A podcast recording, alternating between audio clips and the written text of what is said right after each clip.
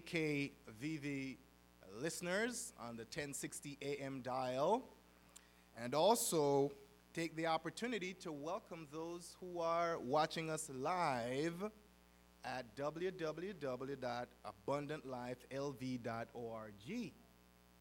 Indeed, this is the last Sabbath of 2012. The last Sabbath. This may be the last sermon you hear for 2012. And our preacher, senior pastor O'Neill Madden, will be speaking this final message on 2012. We indeed have had a wonderful year of blessings. The Lord has blessed in more ways than we can count. And so, for those who are joining us live online or you're listening to this in the afternoon, we want to let you know that God is good. And all the time, God is good. Um, before we hear from our speaker, we will be favored with a special selection from his loving, lovely wife, Sister Anne Marie Madden. Then we will hear from our speaker, Senior Pastor O'Neill Madden. Hear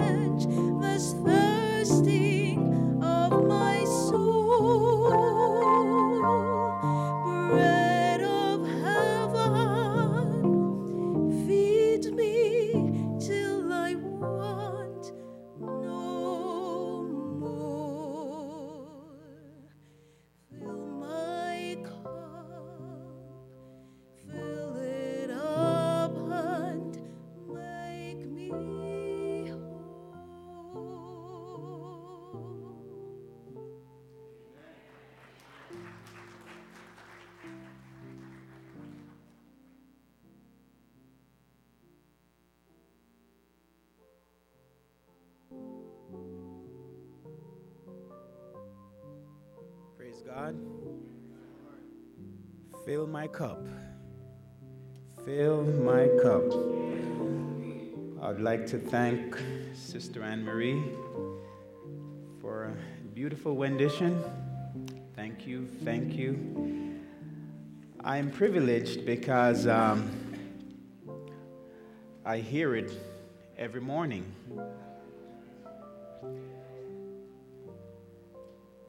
And every evening.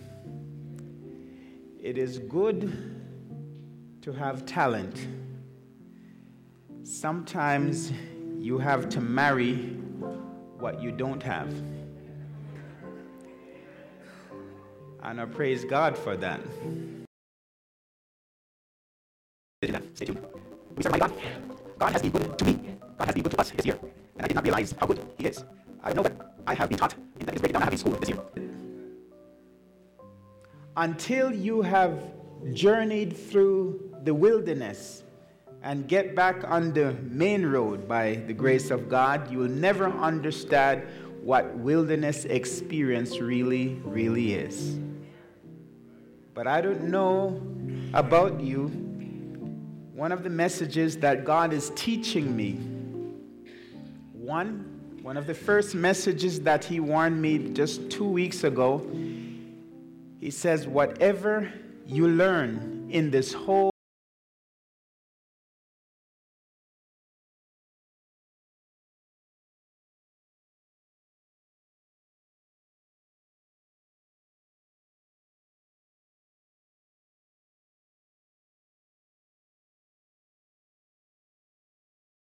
our blessings.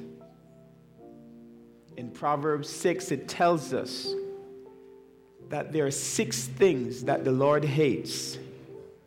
Yea, seven are an abomination. And he mentions the first thing a proud look. A proud look.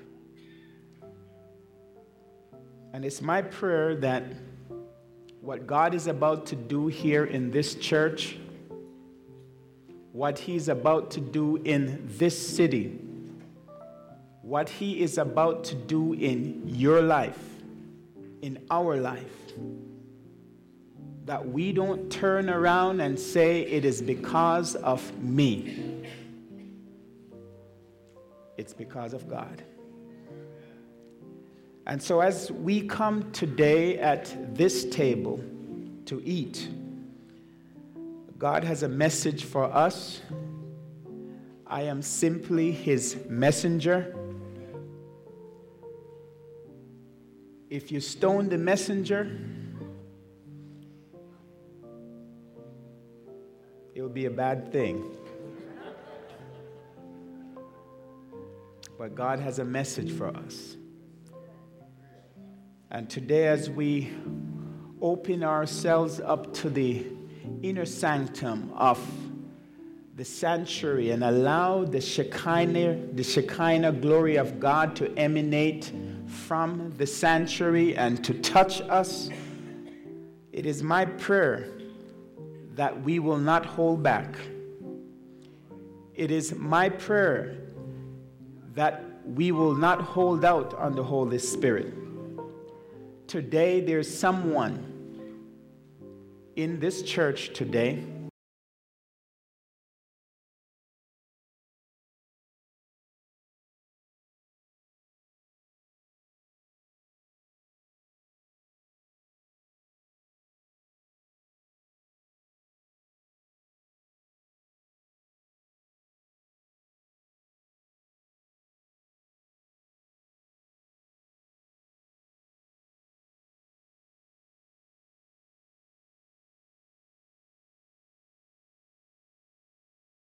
to exalt itself, and that your words will come through this vessel in a pure, strong, convicting manner. This will be the last sermon for someone hearing this message today. Help them to make the right choice that their destiny will be secured in you. Thank you, Father. Lead us now, we pray in Jesus' name. The title message today is Forward Ever, Backward Never.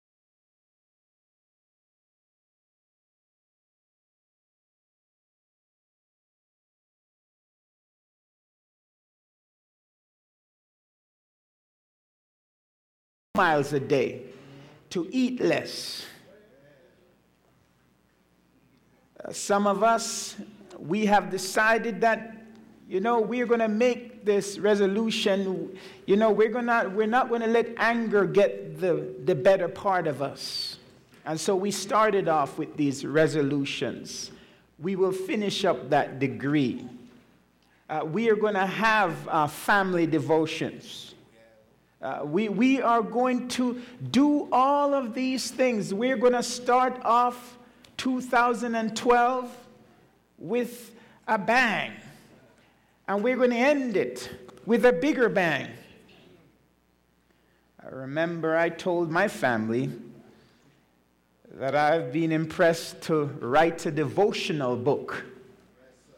And I started off with a bang, even before the year began, and I started writing and writing and writing. And my wife says, You think you're going to keep up with this? I said, Sure.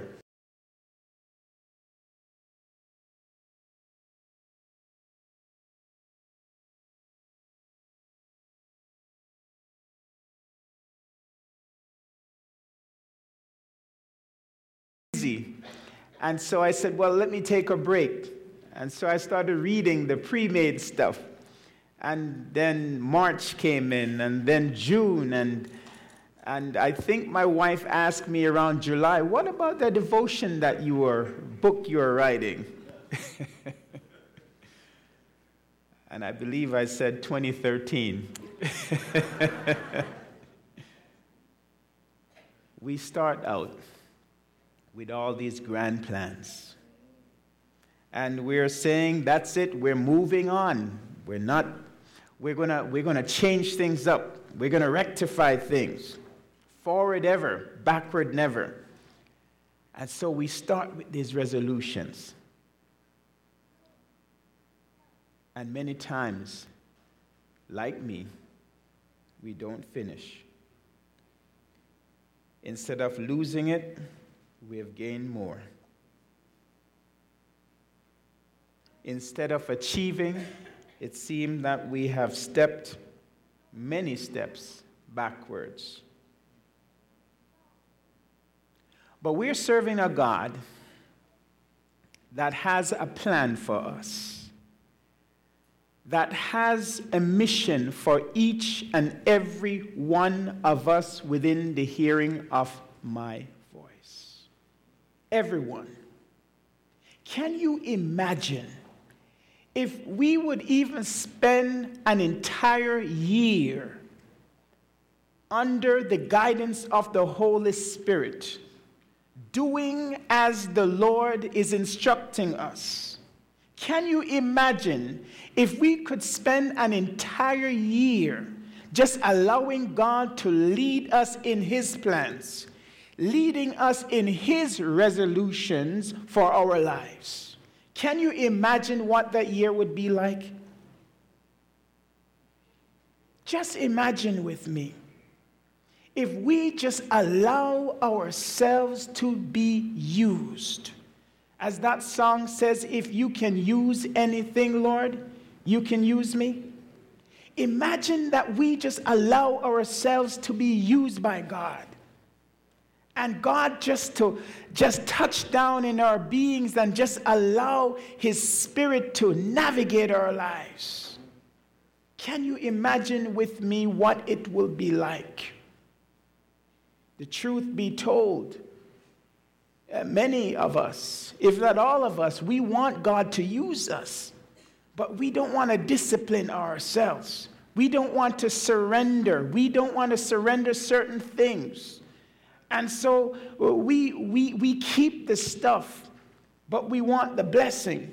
And God, God wants us to get rid of the stuff. You know, that thing that is blocking between you and your God?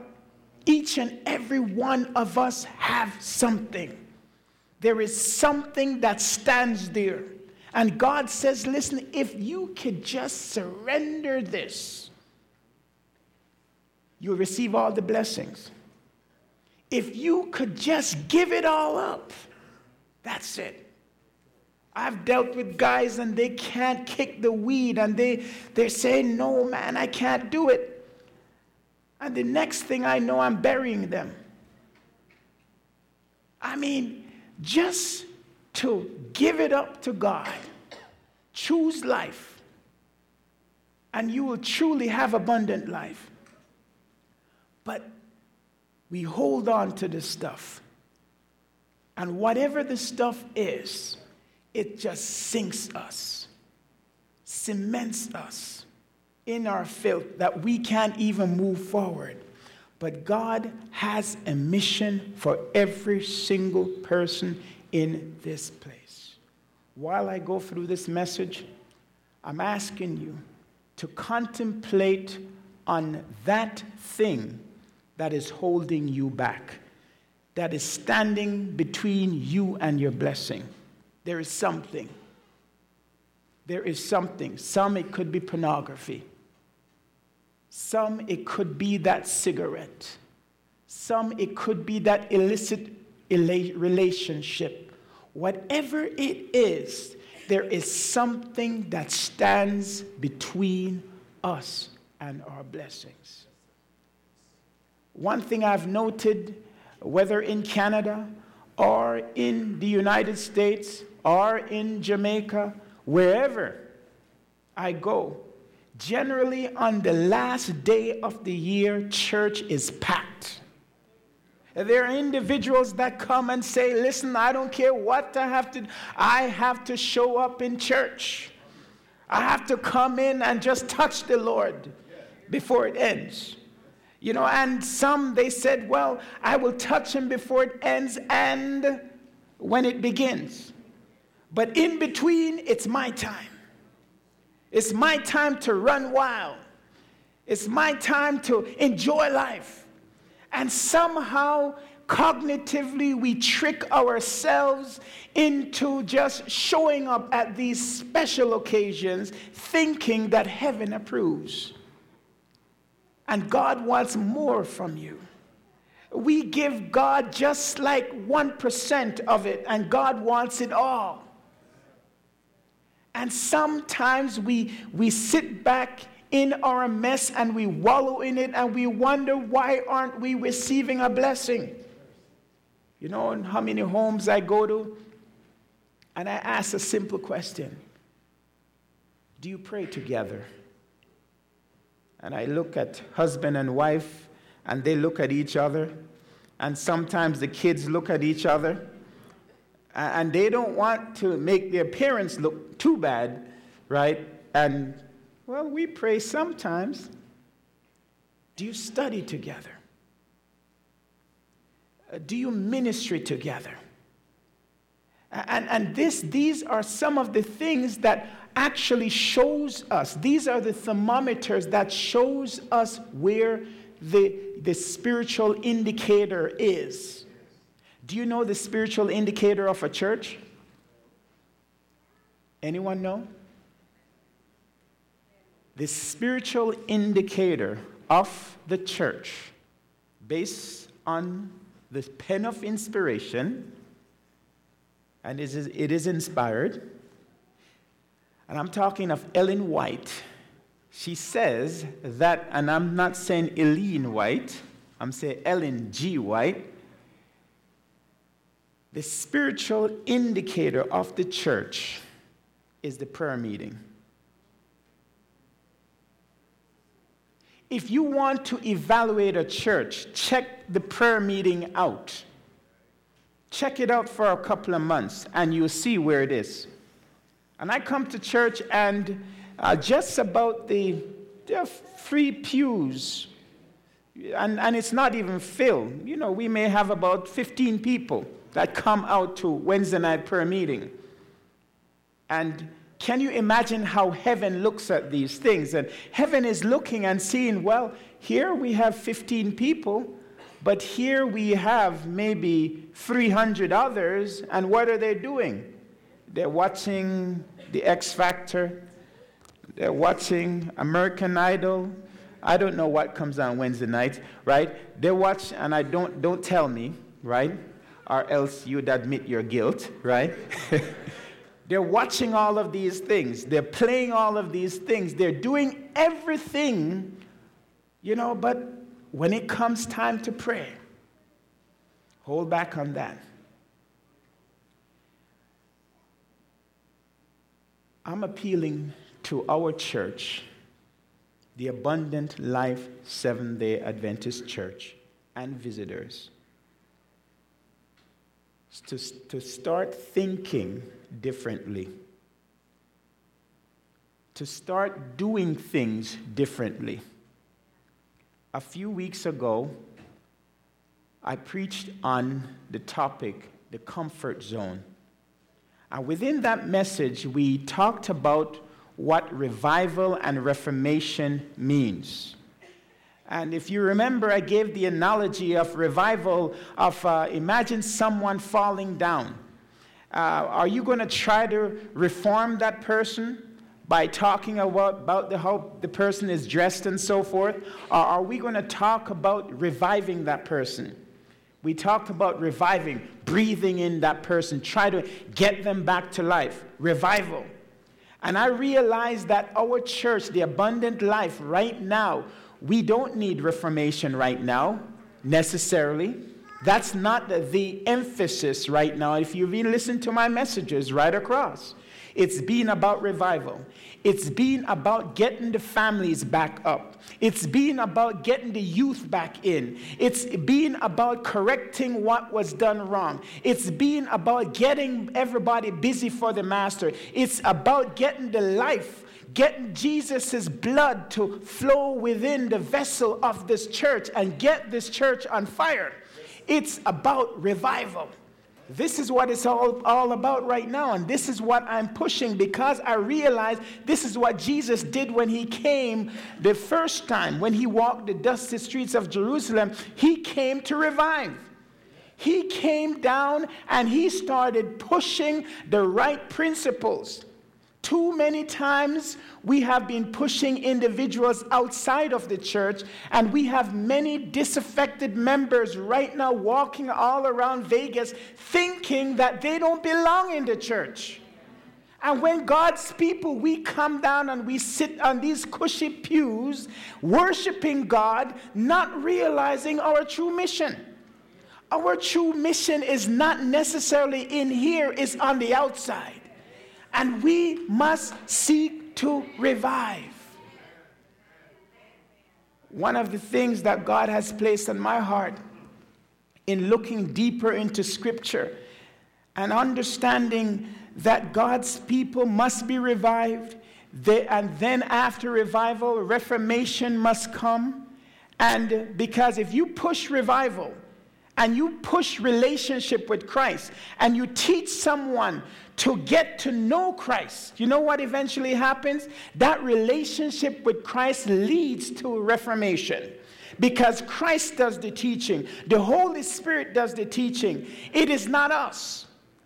There's one thing that I don't do in my studies, and I know it's going to be a very, this is going to be what, Pastor? You don't do this? One thing I don't do when I'm studying with someone, I don't go and tell them to take off their jewelry. I don't tell them to not paint their nails.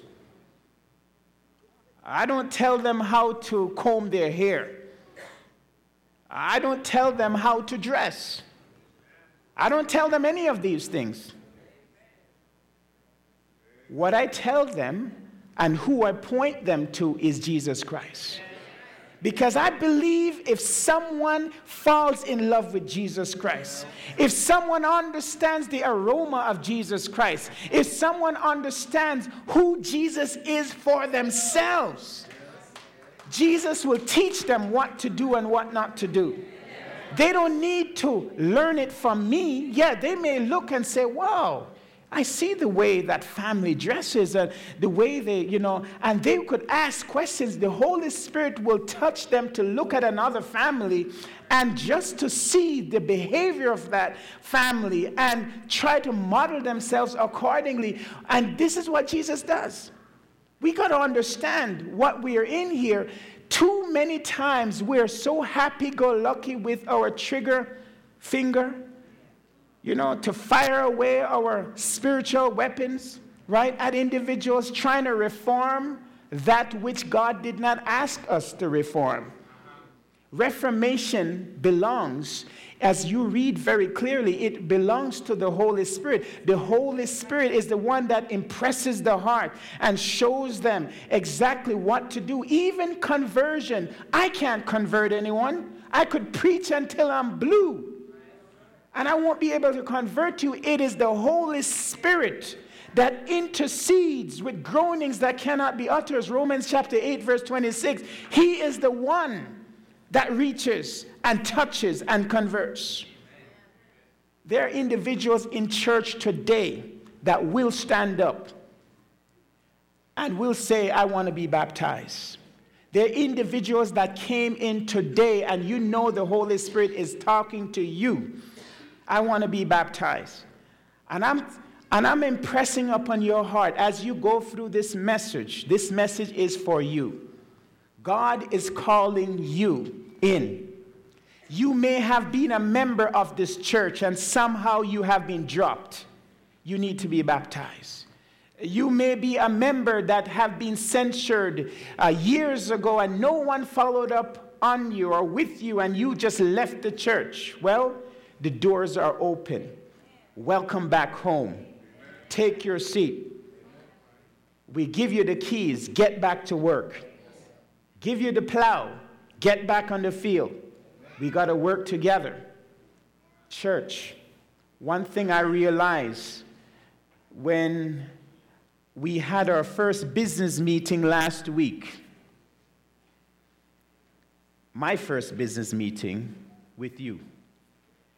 And I came and I saw um, a very small percentage of our membership, members, and my heart fell. Because I'm saying, well, you guys don't care about God's business? Well, maybe we didn't give you enough time to make it. But one of the things I'm expecting is 100% of our members to come to business meeting. That's a commercial for the next time. But in our business meeting, I realized something as we're moving forward. I realized something. We had uh, an, some issues. And let's say what we used to say disciplinary issues. Now, I don't use that term discipline anymore are uh, we have to censor some members. Well, I don't use the term censorship anymore. Are we going to have to drop some members? Well, I don't use the term dropping anymore. And what we recommended from the church board is that we are going to have what we call, what is it, Pastor? Oh, you remember? Yes. Restoration. Restoration. Restoration ministry. Yes. And so we are promoting the idea that if someone falls into trouble, if a member falls into trouble, that member is in trouble and that member needs to be restored. And so, as a church family, we must seek for means and ways to help these individuals within a certain period of time to be restored. Amen. And so, we got to shoot everything, all the love that is needed to restore that membership, that member. If someone unfortunately gets pregnant, and it happens, what do we do? Do we flush them down the toilet? Do we kick them out the door? Bar the door? I believe that there needs to be restoration. And so, what we need to do now, all our members needs to embrace that person, just like a cell that goes bad in your body. Those white blood cells, they surround, right? And take care of business to take care of the body. We need to do the same. We need to show love. And individuals ask questions and so forth. And once the church membership understood that, hey, this whole discipline thing, this whole thing of censorship, this whole thing, it should be seen on the flip side where we are trying to help to keep the members in the church rather than kick them out. We need to try and work with all different means to win them and wean them into back into the fellowship. And I believe if someone falls in this way and we send them a postcard, we miss you and we would love to see you. You know, uh, uh, someone is, is, is in trouble in that sense, and, and a baby, she just had a baby, you know, or they just had a baby, and we send a nice fruit basket over them, over to them, and say, We missed you from your church family, abundant life uh, a spiritual guardian that is assigned calls up and we are praying with you. These are things that helps to n- help individuals to know that they're loved. Every single one of us in this church, every one of us. Can I be real? Can I be honest? Every single one of us, we have sinned this week. Yes. You've watched what you should not have watched. Yes. You even visited places that you should not have visited. Some of us even sinned intentionally. Yes. And it's wrong. And when we sinned, Christ cried because you crucified him on the cross. He was nailed to the cross. Your sin, our sin, I'm included, hurt Jesus this week. Every one of us. Some of us, we snuck and we watch pornography. Yes, it's very bad. Some even had disputes with their wives and husbands. Yes, God saw you slap your husband. Yeah. And that wasn't right. That wasn't right. It's true. Let's be honest. Yeah. Yeah, yes, the police actually visited your home because she called the police, and the law is when she calls, you're locked up 48 hours. It happened in your neighborhood, but not just in neighbor, your neighborhood, it happened in your house. Yes.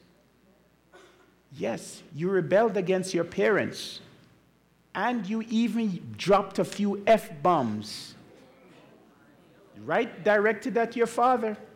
You disrespected him. You sinned. You messed up.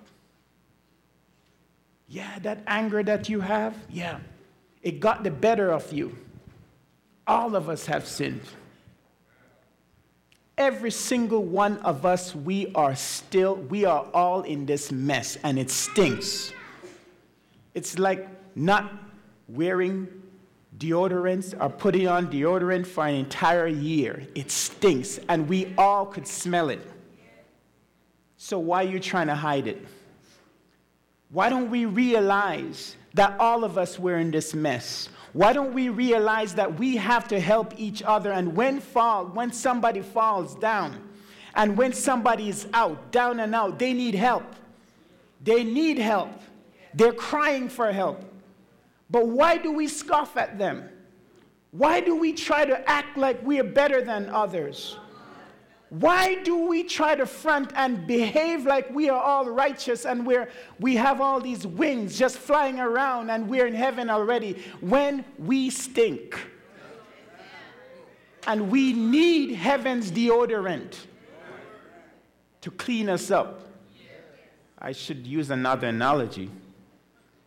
We need heaven's wash rag to wash us then deodorant, de- deodorant comes, right?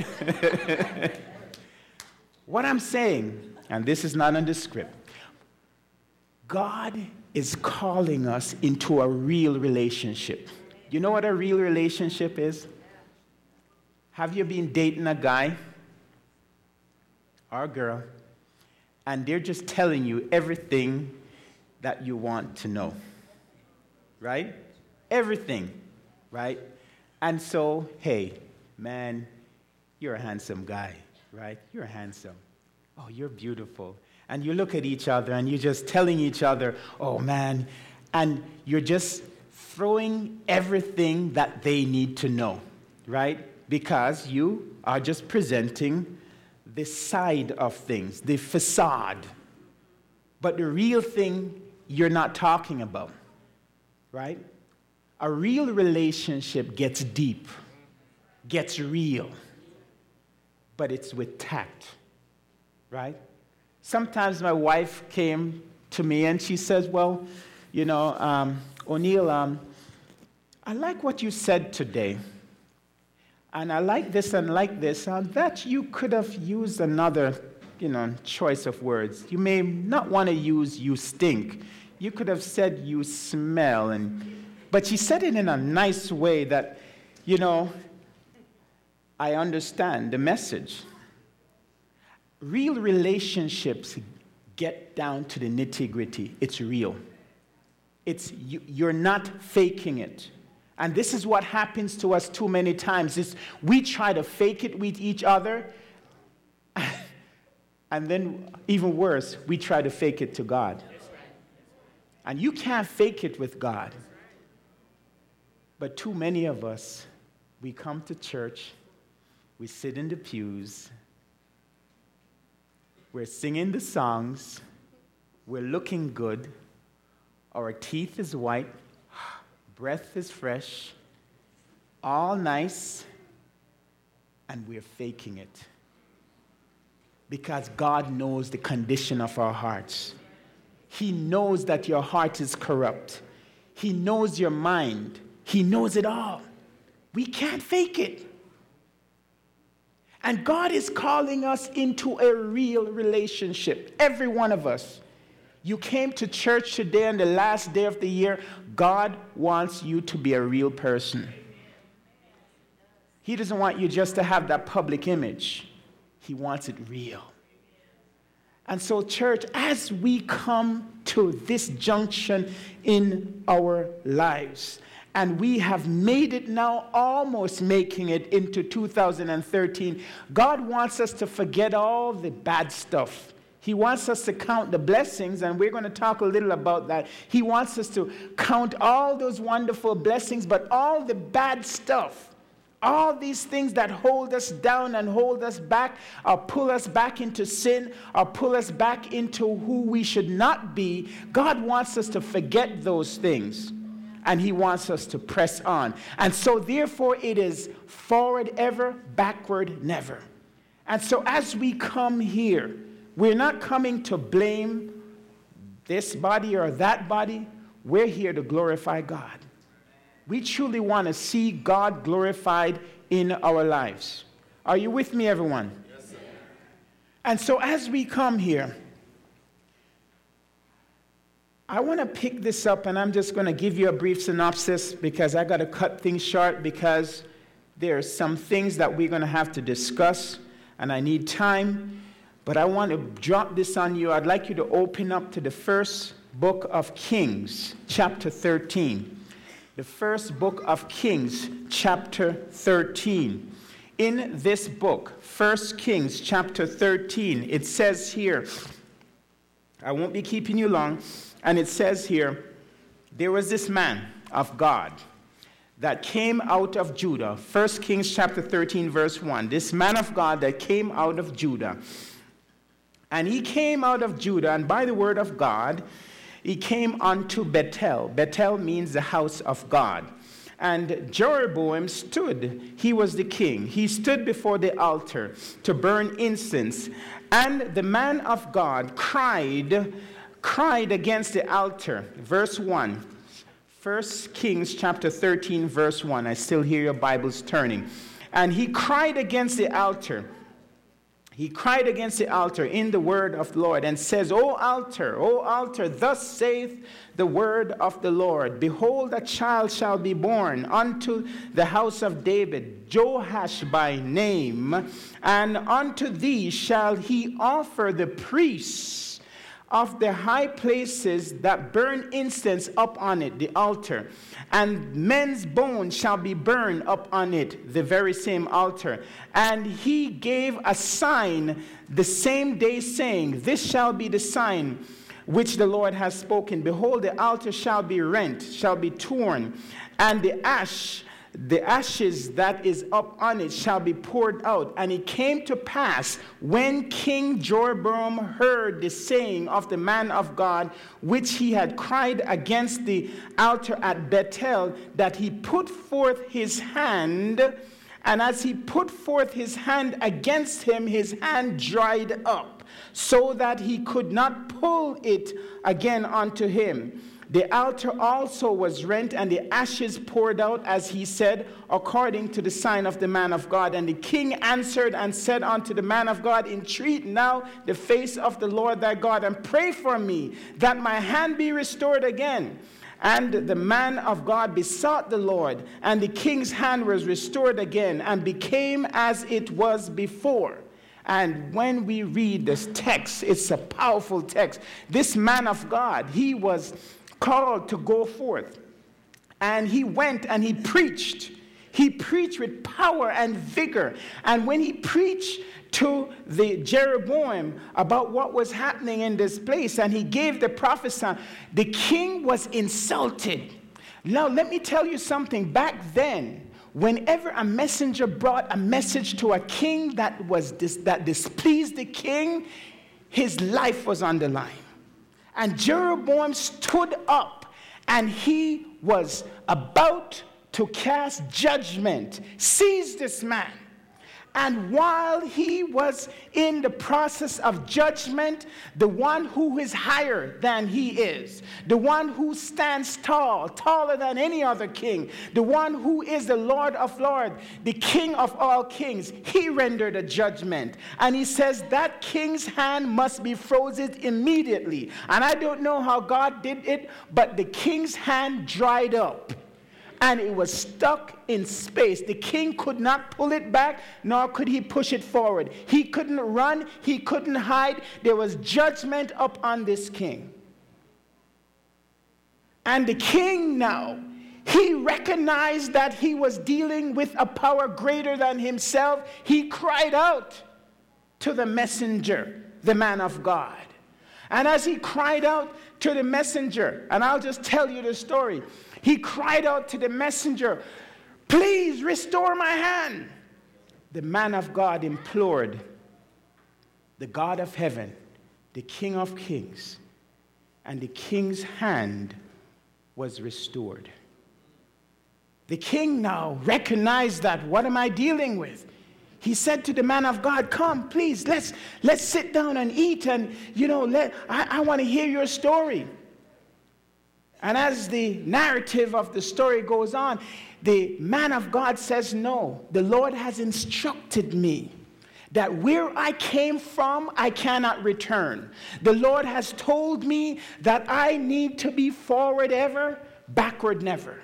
The Lord has instructed me that I have a mission. I am made for a mission and I need to move forward. The Lord has instructed me that I cannot go back to all the woes and all the whips and all the things that I received in 2012. I need to move forward.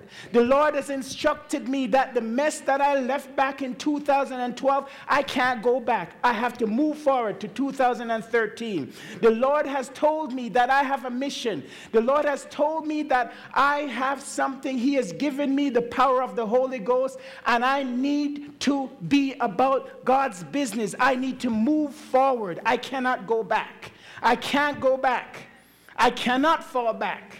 There are too many of us that's at this point, we are living in the past.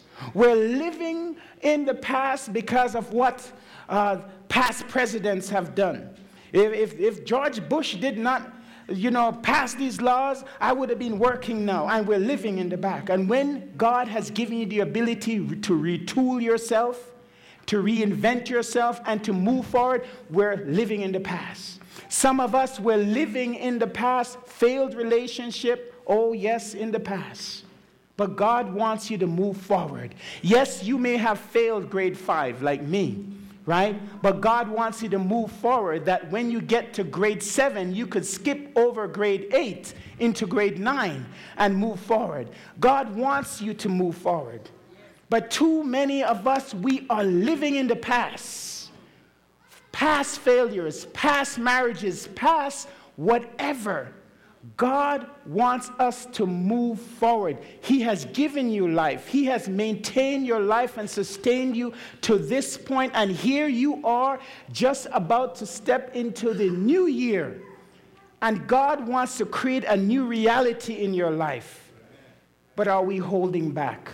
Are we holding back the hands of God? God wants us to let go and let God. But are we letting God? And so this man of God now, he went and he tore up Bethel with his message. And then he continued, told the king that, listen, the Lord has instructed me that I cannot stay. I should not stay. I need to move forward. And so the man of God went forward with great zeal now on to the next mission. And there was an old prophet in Bethel. Watch out and be careful of old prophets old prophets. You see, there's a problem with old prophets. You see, old prophets at times, they, they are thinking back on the times when they were back in wherever they came from, maybe back in Jamaica. Or I remember back in the old days when this used to happen, or when the Lord used to speak to me. Uh, uh, back in the days when, when uh, the church used to be like this and we used to do this, we used to sing these songs, we used to worship this way, and they keep themselves in the past. Watch out for old prophets. And there was an old prophet that heard about this man of God, and he was curious. And he came, he called his sons and said, Hey, where did this man go? And his sons knew, and they directed him. And the man saddled, asked his son to saddle the donkey. And he jumped on the donkey and ran out, went after the man of God, found the man of God under an oak tree. Now, an oak tree back then was a, a tree that people worshiped as a false god. Now, I'm not reading into symbolisms under that, but you could read it for yourself. He was resting under an oak tree. And while he was under this oak tree, the man, this old prophet came to him and told him, Hey, come and I heard what you have been doing and so forth. Come and have some food with me. Come and rest a while. And so the man of God says, Well, listen, you know, I have been instructed by the Most High God that I should not go back where I came from, neither should I eat or drink anything and so, what that old prophet said now, he said, Well, last night an angel appeared unto me, and this angel told me that you need to come back to my house. And you need to come back and fellowship with me and eat with me and rest. And the man of God was convinced by this old prophet. And he went back, and the Bible says that the old prophet lied. Now, I don't know what angel came to that old prophet, but it's not an angel of God. We got to understand that there are some angels that's flying around that may look good, may sound good, but they are not of God. There may some, be some angel, they are so handsome and with the deep voice and, you know, the, the Denzel Washington swag and smile, and, and, but they may look good but you ought not to touch them. You ought not to entertain them. There, there may be some angels looking like Halle Berry that will cause your heart to sink. And oh man, you you'll just think that they're just they're just straight from heaven, not knowing that they are angels of the devil.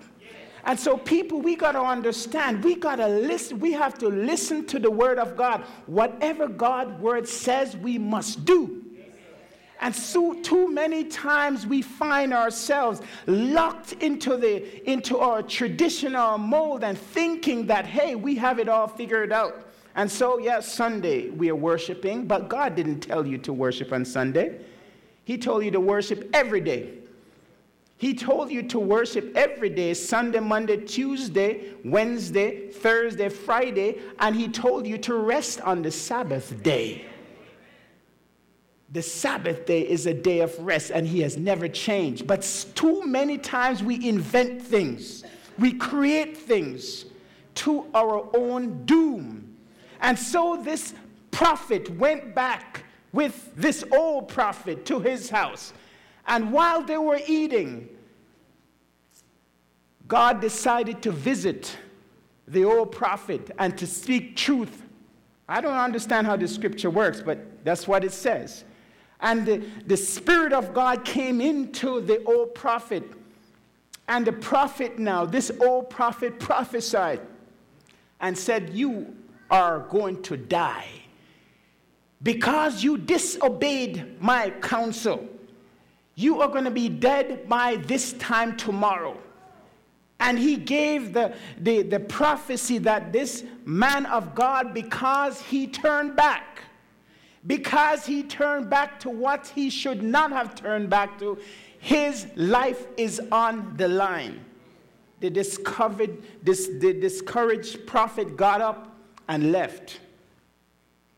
And so said, so done, a lion met him on the way and killed him. Left his donkey alive. And the donkey had, the, the, the lion had the audacity to stand there. And the lion stood there at one side, the donkey at the other side, and the man of God dead. Possibilities. God had great possibility for this man of God. God told him that he should not turn back. Just like Lot's wife, don't look back. But she looked back, and you know what happened?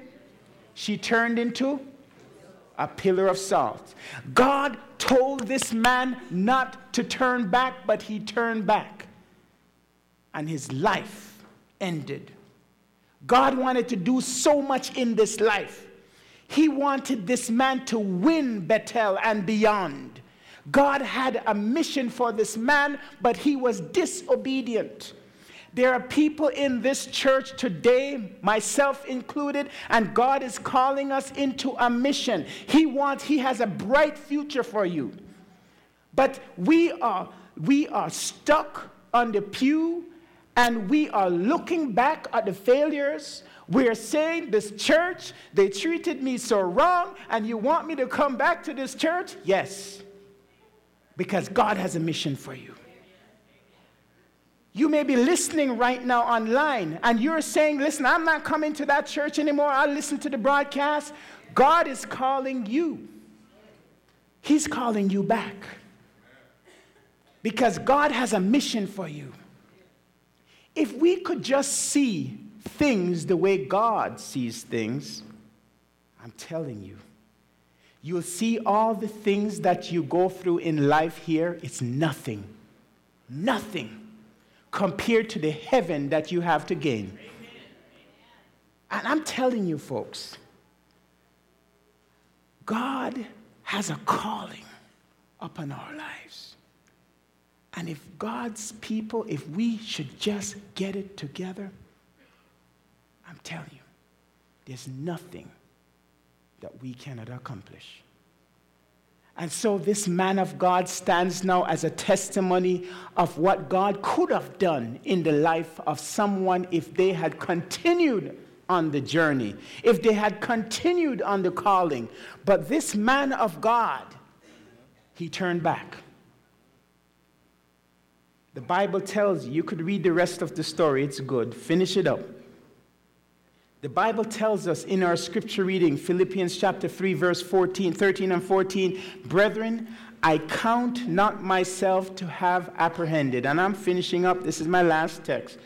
But this one thing I do, this one thing that I do, Paul is saying, and Paul was a Saul. Remember, he was a murderer, he was a killer. He was this guy that was taking Christians by the ears, right? Or by whatever he could grab them by, and he would lock them in prison. And he would even see to their death because these Christians, they're not going to go up and preach up in Jerusalem around here, not while I'm here. And Paul was, I'm telling you, he was a serious dude. This guy, I mean, he was well learned, well schooled. And Paul said, Listen, I'm going to wipe out these Christians. But God met him on the Damascus road. And when the Lord met him on the road, he blinded him.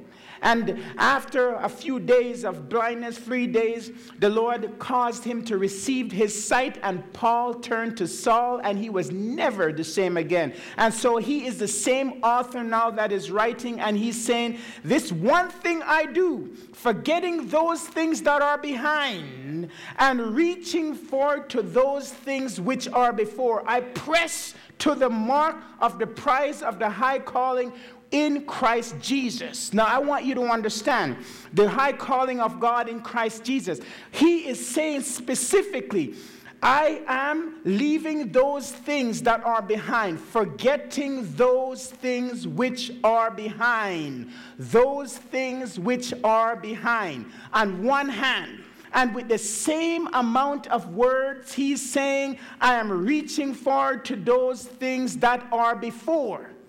Now, the interesting thing, if you study, and we have to take time to do that, but I don't have time now.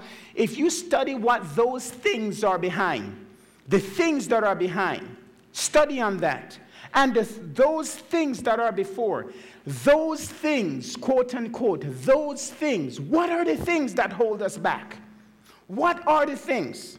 Today, some of us, you're going to hear the appeal whether on the radio or on the broadcast or in the church, you're going to hear the appeal. And some of us, we are going to hold back because of those things. We are going to hold back because of those things. What are those things? Well, my life is not right. You know, I, am I'm, I'm not living a right life. Th- these are those things. You know, I, I, I have not overcome alcohol yet. You know, I, I, have not given up the, the, the, the weed and all of these things. And we think that these things have greater power on us than God. And God could, in a moment, give it away. He could help you to overcome. Those things, these things, these besetting things that hold us back, Paul is saying, listen, I'm going to forget all those things that's holding me back. I'm going to forget about those things that, that is keeping me from moving forward. And I am going to press. And in one translation, I believe it's the NIV, it says stretching forth. Stretching forward to those things that are before. What are those things that are before? God has given us so much power. So much power, more than we can ever imagine. So much power. And if we just realize the power that God has in our lives, our life will be a lot differently. Different. And I'm, I'm saying this to you folks. I'm tired of living this life that's just, uh, I mean, you're just barely living. You're just barely surviving. And we're comfortable with it. We're comfortable in this life, and you say, Well, the Lord has afforded me another week, and you have no hopes of your life getting better. God wants you to have abundant life. There's a reason why this name, the church, is named Abundant Life. He doesn't want you to be living just this ordinary life, He wants you to live abundantly. And today, we have an opportunity to accept Jesus Christ as our Lord and Savior. Now, I'm not going to have any long appeals, but don't hold back on God. God is calling someone today, a few men, women, to stand up today. There is a time you have come now at this end of the road, the end of this year, right now. There is not going to be no more 2012. And who knows? Let's pray that you make it into 2013. God has called us, called each and every one of us here right now. How will you enter 2013? Are you going to enter 2013 in the same manner, or in the same manner that you finished 2012 in? God is calling us. And today, I'm asking, the Holy Spirit is asking, and He is, has been massaging your hearts right now.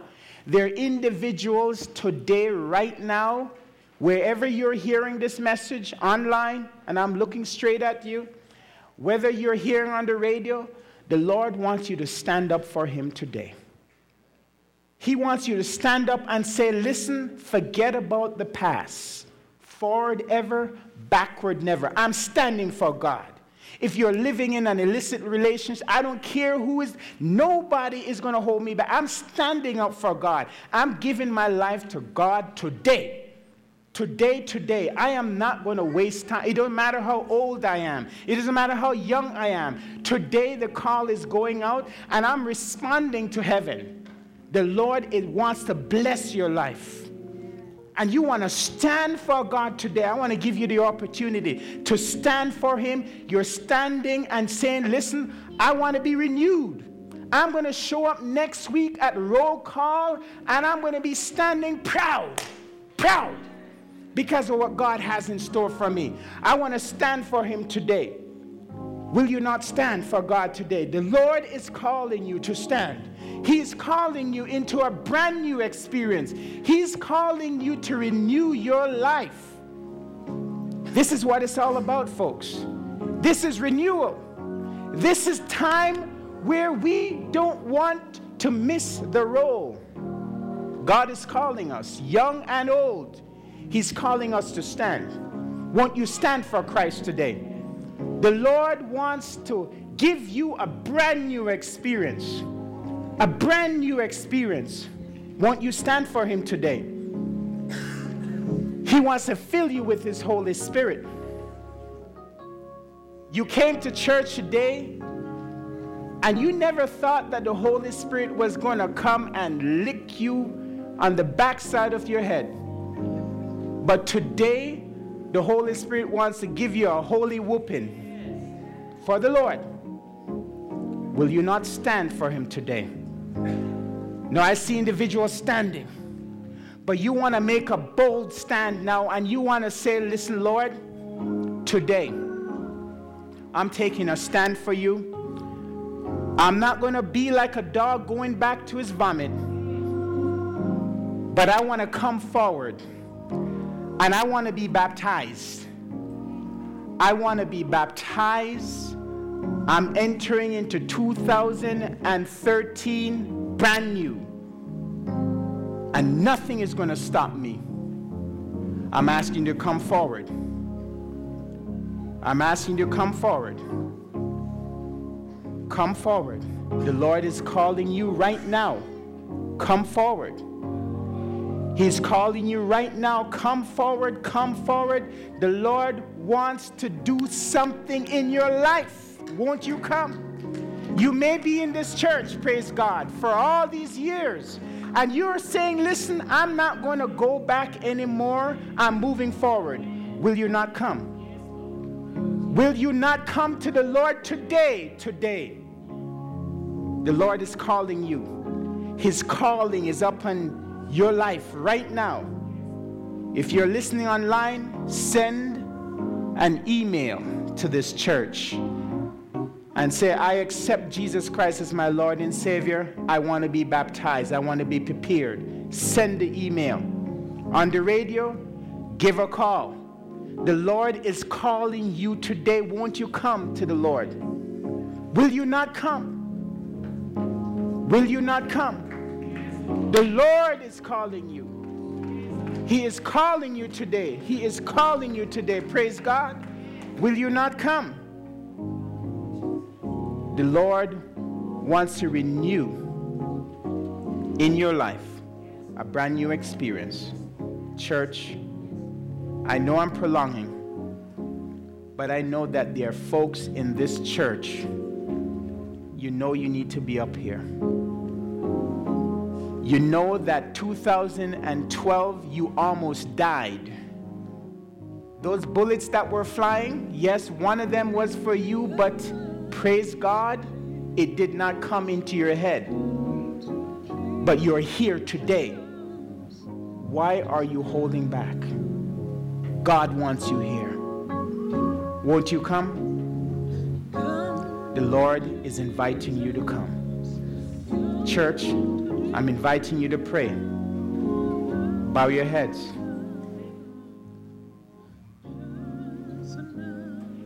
Holy Spirit, right now, He is touching someone's heart. If you hear my voice, do not harden your hearts. Please, please.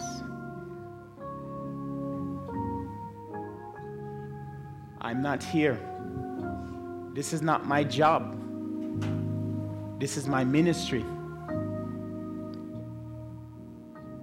And I'm not here to show off anything. I don't have what to show off. But the Holy Spirit is calling you now into a brand new experience. Will you not come to Christ today? Please. The Holy Spirit is calling you right now. You know the kind of year that it has been. Yes, you have been baptized, members of the church, but you know that you need to be rebaptized. I'm inviting you to come. You know you need to be rebaptized. Please come to the Lord today. You want to show up at roll call. And one day, on that final day, when the roll is called up yonder, I want to be there. Will you not come? The Lord is calling you right now. Father in heaven, I pray that young man, that young woman, that person that is holding out, Lord, I pray, please, Lord, heaven is pleading right now. Their salvation is on the line. Lord, I pray that you will help them, Lord, that they will be able, by your grace and your power, Lord, they will just wiggle their way away from the, the devil, from the enemy, Lord, and run to you, Father. Please. We know you want to give life and you want to give it more abundantly, Lord. Please, Lord, I plead with you now. Please, Father. Please. We pray for deliverance. Lord, there are families, Lord, in this place. Families that need to come and surrender their all, Lord. Please. I'm pleading for families, Lord. Father taking the hand of his wife and his children, leading them up to be renewed. Come today to the Lord. You perhaps came to church for the first time today and you know God is calling you. You know that you should be up here. I'm inviting you to come. There's some that's waiting. They're waiting, waiting, and praying for me to end this appeal. Oh, but Father, I'm holding out for that person, that family. Please come to the Lord today. Come. As I walk down the aisle today, I want somebody to take my hand. Somebody to take my hand. Take my hand. Take my hand. Take my hand. Take my hand. Take my hand. Praise the Lord. I want somebody to take my hand. As I come down the aisle today, the Holy Spirit is walking and He is weaving up and down the aisle, and He wants somebody, somebody to take my hand. Take the hand of the preacher. Today, won't you come? This can be the last call. Your life, the breath that you are breathing right now, could be your last. Won't you take my hand? For some reason, I'm impressed to hang out in this spot. There's someone, there's someone around here. The Holy Spirit is talking to me. There is someone here that is holding out. And the Holy Spirit wants to do something in your life. I don't know what it is. 2013 is your year. Will you not come? I'm inviting you. Everyone, close your eyes. There's someone that needs to be here. Will you not come? Young man, young woman, the Lord is calling you. He's calling you. I'm inviting you to come. I'm inviting you to come. Right there in the back, someone is holding out. The devil is setting a wall around someone and they are holding back. The Lord is calling you to come. He is calling you to come. Praise God. Praise God. Praise God. Praise God. Praise God. Praise God. Praise God. Praise God. Praise the Lord. Amen. I know time is gone. But when it comes to a soul who cares about time, the Lord is calling you. He's calling you into renewal. I'm pleading with you. I'm pleading with you. The Holy Spirit is pleading with you. Will you not come? This is renewal time. Please, everyone, pray.